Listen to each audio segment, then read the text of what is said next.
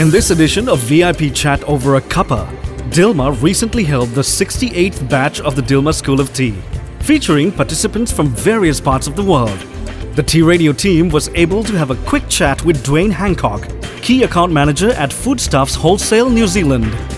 We began our chat with Dwayne by asking him to share a few words about himself. Uh, so I'm from New Zealand and I'm a key account manager for Foodstuffs Wholesale. Uh, so we sell a lot of Dilmah products through supermarket and uh, through our wholesale arm to cafes and restaurants.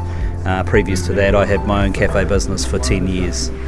We asked Dwayne as to how he came across the Dilmah brand. Uh, so Dilmah launched in New Zealand in about 1988. So I've grown up as a child with Dilmah. I remember seeing the ads um, with Merrill on TV uh, as a very young kid, and everyone in New Zealand sort of knows those ads. And um, yeah, so it's been a well-established brand in New Zealand for a long time now.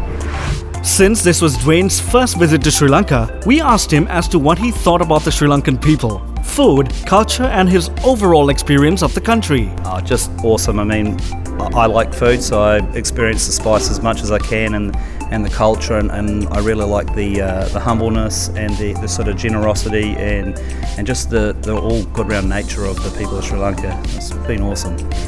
Since this was also his first school of tea, we asked him what that experience was like and what he felt he was taking back with him to New Zealand.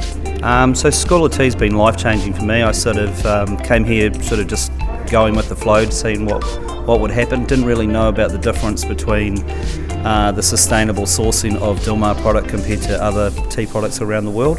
Um, and what I will be going back and sharing is, is that story and, and that legacy, more so that it's not really selling tea, but it's buying into a, a dream or a vision of, of making the world a better place, which is pretty awesome.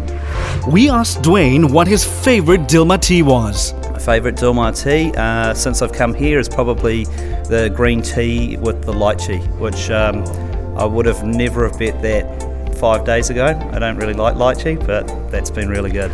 We concluded our chat with Dwayne Hancock by asking him what his favourite music was. I'm quite heavily uh, into the Beatles, and um, so I really like John Lennon as well. Uh, and I think probably a song that's quite sort of resonating for this is probably Imagine, um, which is a, a lot about hope and peace and unity and that sort of thing. So.